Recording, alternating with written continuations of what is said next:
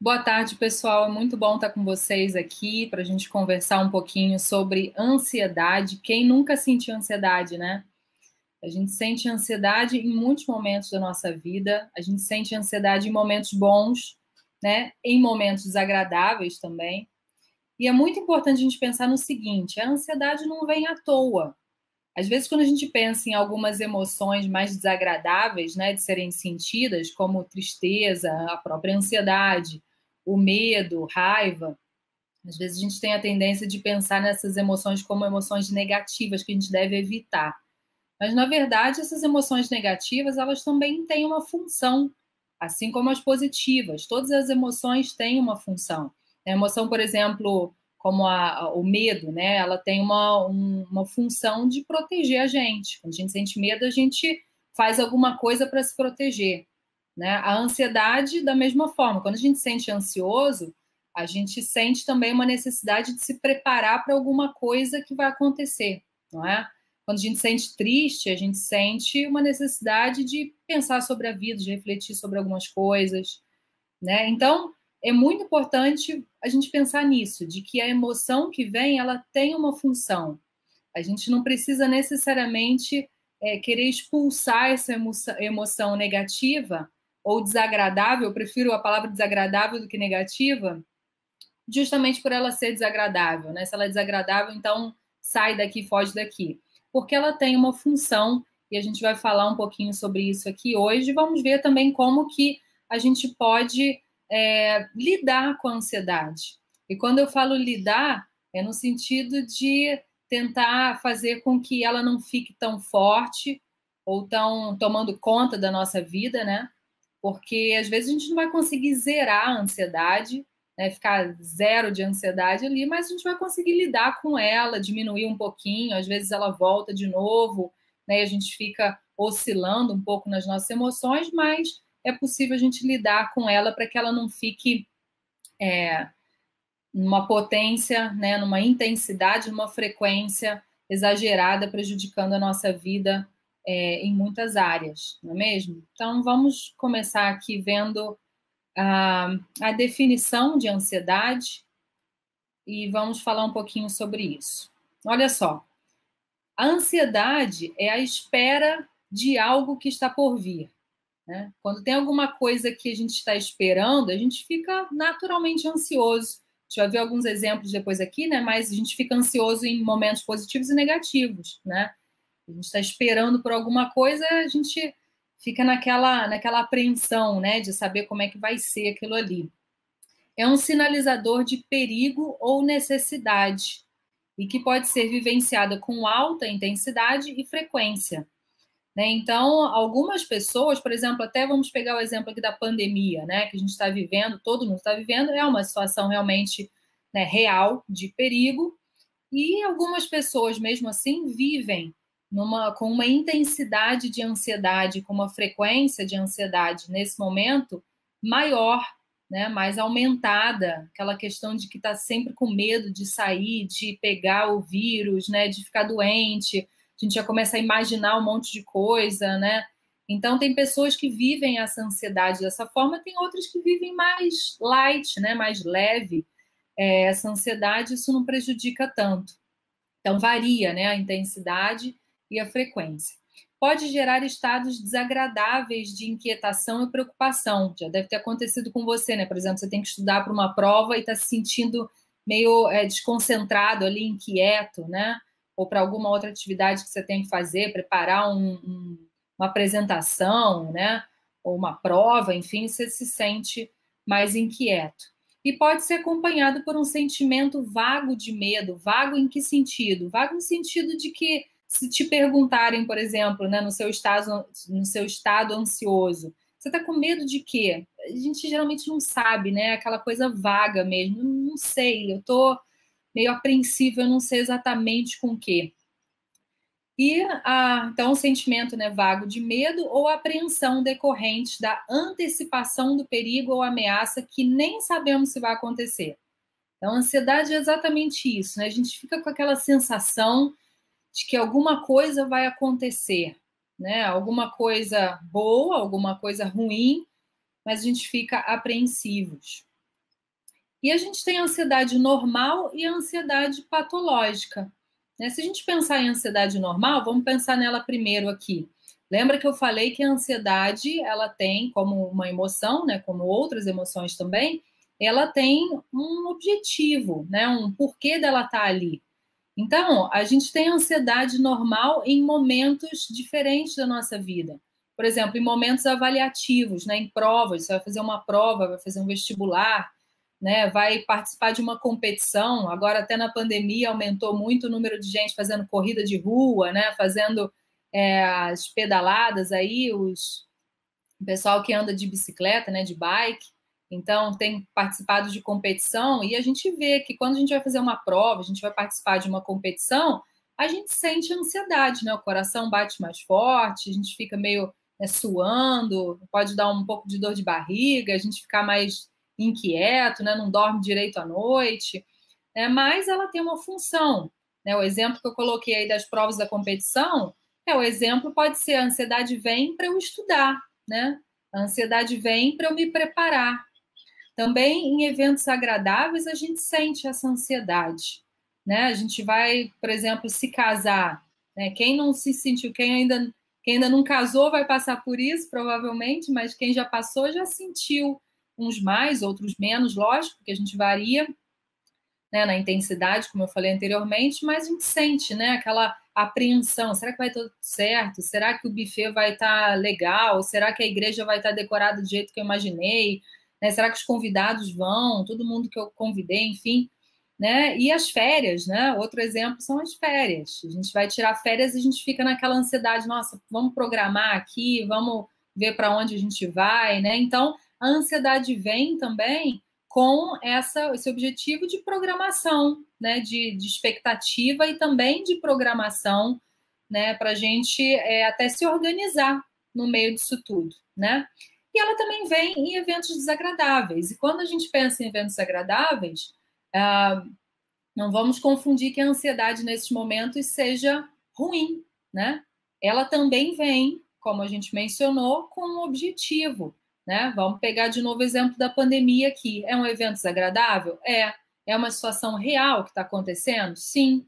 É uma situação de perigo? Causa desconforto? Sim, causa. Né? A gente teve que abrir mão de muitas coisas, né, deixamos de fazer algumas coisas, tivemos que ajustar várias, várias questões da nossa vida, mas a gente pode usar essa ansiedade que vem para uma coisa boa, né, para eu me preparar para isso. Né? Então, eu posso me preparar usando máscara, né, o álcool gel, tá? Eu vou para aula ou eu vou voltar do meu trabalho, né? Se eu estava em home office, vou voltar e eu vou me preparar para lidar com essa ansiedade que vem diante dessa situação, né? Então, esses são exemplos de, de ansiedade, né? exemplos de situações em que a ansiedade vem e a gente se sente mesmo ansioso e precisamos lidar com ela, né? com essa ansiedade que vem e que vai. Aliás, essa é uma diferença né, da ansiedade normal para patológica. A ansiedade, a ansiedade normal, ela vem e ela vai, né? Antes de você encontrar alguém que você queria encontrar muito, se sente ansioso, depois essa ansiedade passa antes das férias, né? Ela vem e depois ela passa. Na ansiedade patológica, ela vem e ela fica. Né? Ela vem e ela causa desconforto. E não só causa desconforto, porque na, na normal também causa, né, em alguns momentos, mas ela causa prejuízos nas áreas, diversas áreas, né, da nossa vida. Pode causar prejuízo na área acadêmica, né, na área profissional, na área social, né? E aí eu coloquei alguns exemplos de ansiedade patológica dentro dos transtornos de ansiedade, né? A gente tem aí a ansiedade generalizada, que é um estado de ansiedade constante, frequente, né? Naquela que a pessoa fica pensando constantemente, frequentemente, com uma intensidade muito ruim, né? De que alguma coisa vai acontecer e, e sente os sintomas que a gente vai falar logo em seguida da ansiedade, né? Perturbando ali durante o dia. Né? Então, a ansiedade generalizada ela é mais constante. Né? O pânico já é um transtorno de ansiedade que é mais pontual, né? onde acontecem as crises de pânico, que são picos de ansiedade, a gente sente uma, uma série de sintomas de ansiedade muito desconfortáveis, a gente vai falar em seguida, né? E mas que são picos, né? Diferente da ansiedade generalizada. Fobias também estão dentro da, dos transtornos de ansiedade, né? Que são medos específicos e que são exagerados e irreais, né? Por exemplo, medo de andar de elevador, né? De subir e descer de elevador, medo de cachorro, medo de gato, né? Não, não é todo mundo que tem esse medo. E se a gente pensar, né? Ah, você tem medo de gato, você tem medo de elevador, né? São medos que são exagerados, são irreais, irreais no sentido não da pessoa não sentir, lógico, né? Mas da pessoa olhar, né? A gente, a gente fala como se ela colocasse um óculos diferente, né? Para aquela situação. E toque, que é o transtorno obsessivo compulsivo, né, no qual a pessoa desenvolve uma série de pensamentos obsessivos com relação a alguma questão né? Como, por exemplo, contágio, né? Nossa, eu, eu toquei aqui, será que vai estar com vírus, com bactéria? Será que eu vou me contaminar? E aí ela desenvolve comportamentos compulsivos para diminuir, teoricamente, é, esse, esse pensamento, essa ansiedade que vem do pensamento obsessivo, né? Então vem o pensamento, né? Como por exemplo essa de, de será que eu me contaminei? E eu vou lá então e, e, e lavo muito as minhas mãos, né? Repetidas vezes, ou passo mais álcool gel do que geralmente uma pessoa é, cautelosa passaria. Né? Então, isso gera um desconforto, e não só um desconforto, mas um prejuízo né, para muitas pessoas. Alguns sintomas físicos de ansiedade, sejam em situações de ansiedade normal como patológicas, é, às vezes dor de cabeça, sudorese, geralmente a gente sente, né? tremores, sei se já aconteceu com você de você fazer uma apresentação, né, e tá com a mão tremendo, segurando ali a, o papel, a folha. Sensação de desmaio mais comum nos picos de ansiedade, como pânico. Às vezes náusea, né, sentir meio desconforto abdominal, dor de barriga, né, taquicardia, se sente o coração mais acelerado. E também sintomas emocionais, né, que é a própria preocupação, medo de que alguma coisa vai acontecer, a falta de concentração, puxa, eu não consigo me concentrar aqui nessa leitura, na minha meditação matinal, né, ou o estado de alerta, né, insegurança, como se né, tivesse uma luzinha vermelha piscando ali, né, de que alguma coisa vai acontecer, visão irreal de problemas, né, eu coloquei o óculos ali, né, nesse sentido de que é, geralmente as pessoas que têm uma ansiedade traço, diferente da ansiedade é, situacional, né, pessoas que são mais ansiosas por natureza, vamos dizer assim, elas enxergam as situações com uma carga de ansiedade muito maior. Sensação de estar enlouquecendo, né? Nossa, vou perder o controle, isso também é muito mais comum no pânico. E comportamentos evitativos, né? Vou deixar de fazer algumas coisas para não sofrer aquela ansiedade. Então, falar rapidamente das causas, né? Por que, que a gente sente ansiedade? Por que, que uns sentem mais do que outros? A gente tem aí os fatores genéticos, as pesquisas têm mostrado, né, como que é, pessoas que têm pais e mães que são é, ou são ou foram, né, muito ansiosos, é, que eram ansiosos por natureza ou que ainda são, é, geralmente essas pessoas, né, filhos, esses filhos têm uma carga hereditária para ansiedade maior do que outros, logicamente. Mas o lado bom disso tudo, ou, ou o lado menos menos ruim disso tudo, é que ah, isso não é determinante, né? O fator genético não é determinante.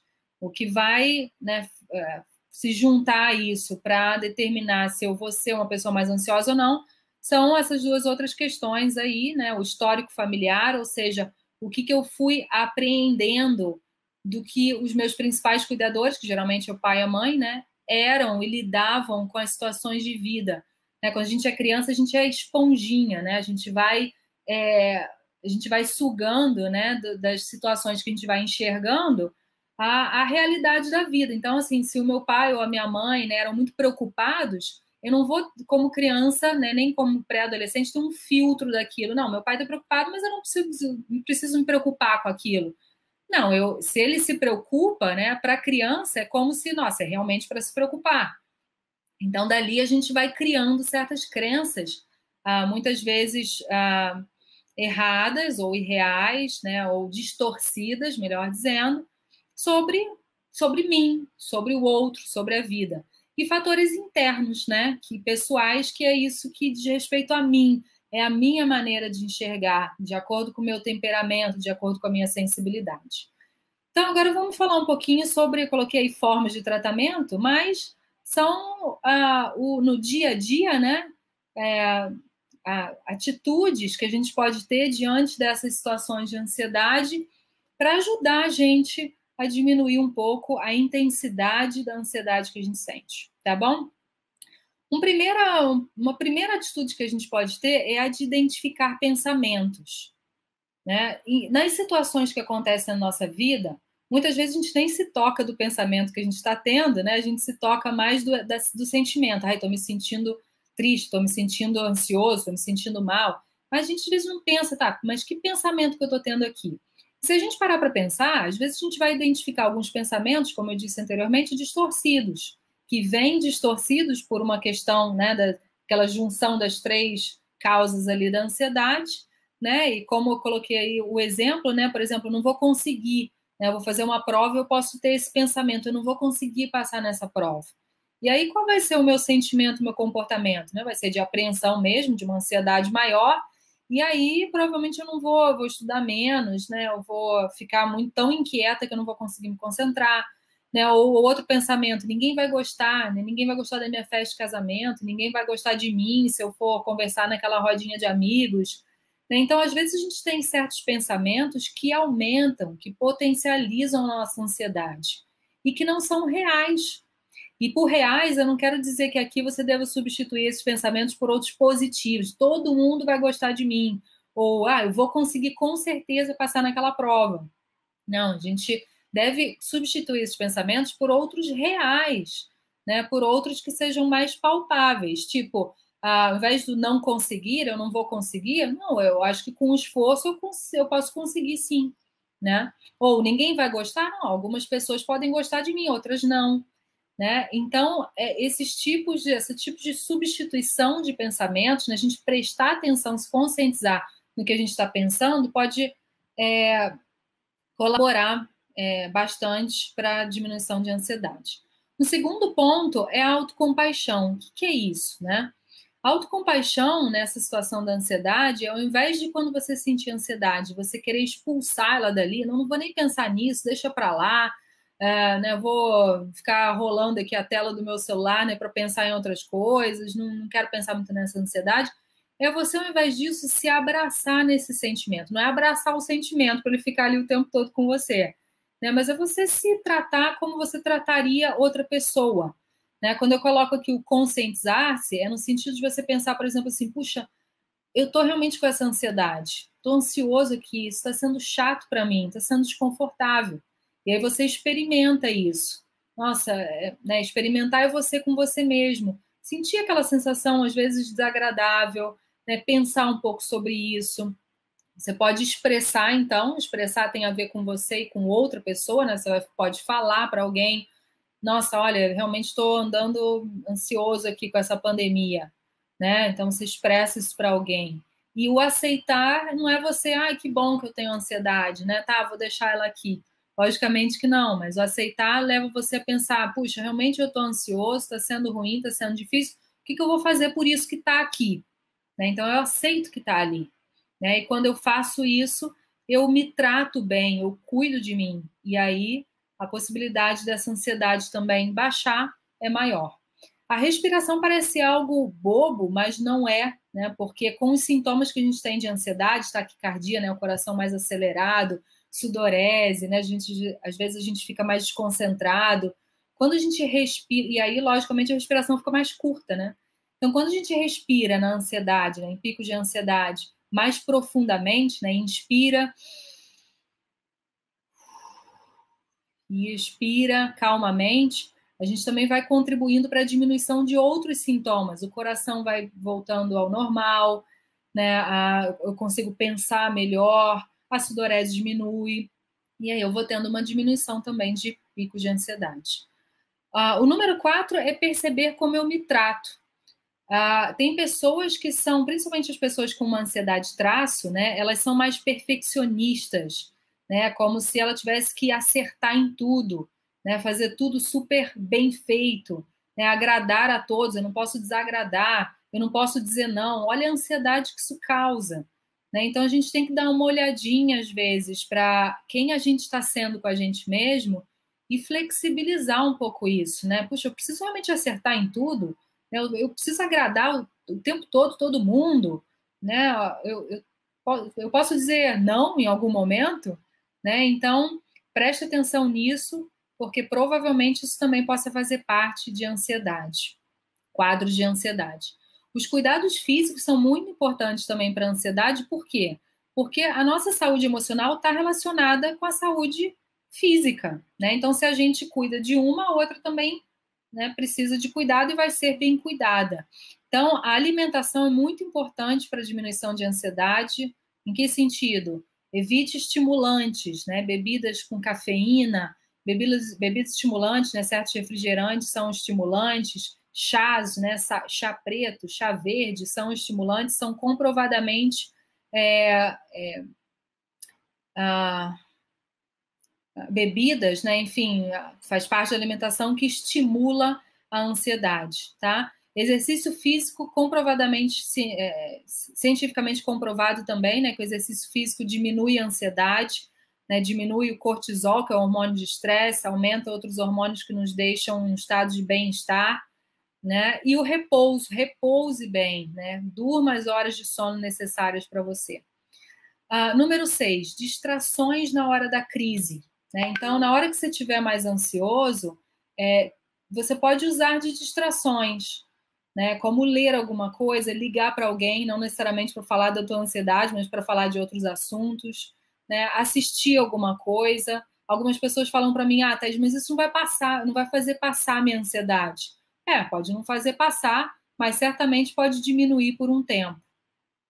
O número 7 é você acrescentar atividades relaxantes, né? Às vezes a gente fica nesse checklist, né? De peraí, eu estou cuidando do meu físico, eu estou usando a distração, eu estou vendo os meus pensamentos, eu estou né, cuidando para que eu não seja tão perfeccionista comigo, mas peraí, acrescenta alguma coisa aí também que seja prazerosa para você, né? Que não seja só o checklist ali de estar tá fazendo um monte de coisa.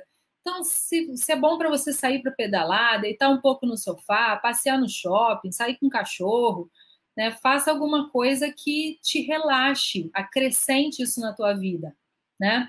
Número 8, abrir mão do controle. Gente, isso é talvez mais difícil na ansiedade, né? Pessoas mais ansiosas por natureza, elas querem ter o controle de tudo, né? Mas quando a gente aceita o que não pode ser mudado, a gente entra num outro campo que é o que fazer o que é possível. O exemplo da pandemia é, é possível eu me distanciar, né, não ficar em um aglomerado, né, uma aglomeração, eu usar máscara, usar álcool gel, mas o resto, né, o que eu vou fazer? Eu não posso controlar.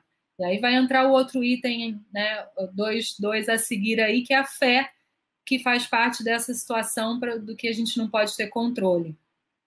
Número 9, antes da fé, é tolere alguma ansiedade. Né? Como eu falei lá no início, a ansiedade não vai zerar né? Às vezes, às vezes não vai zerar.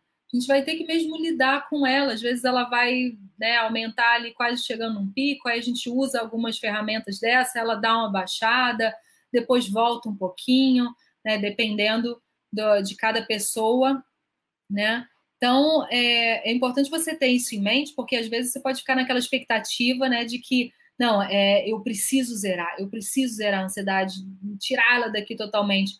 E aí, mais ansioso você vai ficando quando isso não acontece. Né? Então, calma, que é, ela não vai ficar no mesmo grau, na mesma intensidade o tempo todo. Número 10 é psicoterapia. Algumas pessoas me perguntam, né, Thaís, mas ó, psicoterapia não é conversar com alguém, né? Conversar, conversa com um amigo. Então, é importante pensar que em alguns momentos a gente pode precisar disso, né? Porque lá é, o trabalho do terapeuta junto com o paciente é ajudá-lo a se conhecer, a aprender a relação entre a sua história e a vida atual, né? Por que, que eu sou assim? Por que, que é, eu estou me sentindo dessa forma? É, manejar também emoções e comportamentos, né? E aí, quando vem essa ansiedade, quando vem a tristeza, quando vem qualquer que seja a emoção, o que, que eu faço? Olha o que, que eu tenho feito, né? Então, é, pode ser importante em algum momento. A fé, número 11, é um aspecto muito importante e que casa, né, como eu falei anteriormente, com aquela questão da falta de controle. Né? O que a gente não pode controlar entra a fé para nos trazer esperança. Né? O nosso relacionamento com Deus traz esperança. Né? Esperança de que, pode ser a esperança de que as coisas vão melhorar, pode ser a esperança de que é, eu, ele, ele vai me dar força para eu lidar com essa, com essa situação difícil aqui, né? eu não vou ter provação maior do que eu posso suportar. Então, a esperança vem como uma ferramenta, como uma âncora daquilo que eu não consigo controlar, e a oração é uma, um canal de desabafo. E por último, eu coloquei aqui os medicamentos, porque algumas pessoas ficam meio arrepiadas com isso, né? E pensam, ah, Thaís, eu não quero procurar um médico psiquiatra. Mas em algumas situações, quando né, os prejuízos nas áreas da nossa vida estão sendo realmente muito visíveis, muito frequentes, né, é importante a gente procurar, porque o uso de medicamentos pode ser algo temporário e necessário, tá bom? Eu coloquei essa pergunta aí agora, né? E agora porque às vezes a gente, quando vem a ansiedade, a gente tem aquele pensamento de que, ai, quando é que isso vai passar? Eu quero ficar livre disso, né? E como se fosse uma ah, uma mágica, né? Você você sentir ansiedade e ela ir embora do nada. Mas é importante a gente pensar que ela não vai muitas vezes embora do nada. A gente vai precisar dessa, usar essas ferramentas, algumas delas, todas elas, mais de uma vez, para a gente ter um alívio de ansiedade tá bom? Então pense no que você aprendeu hoje, o que, que você pode usar. E eu queria deixar com vocês esse texto de Mateus 6,34, né, que fala, portanto, não se preocupem com o amanhã.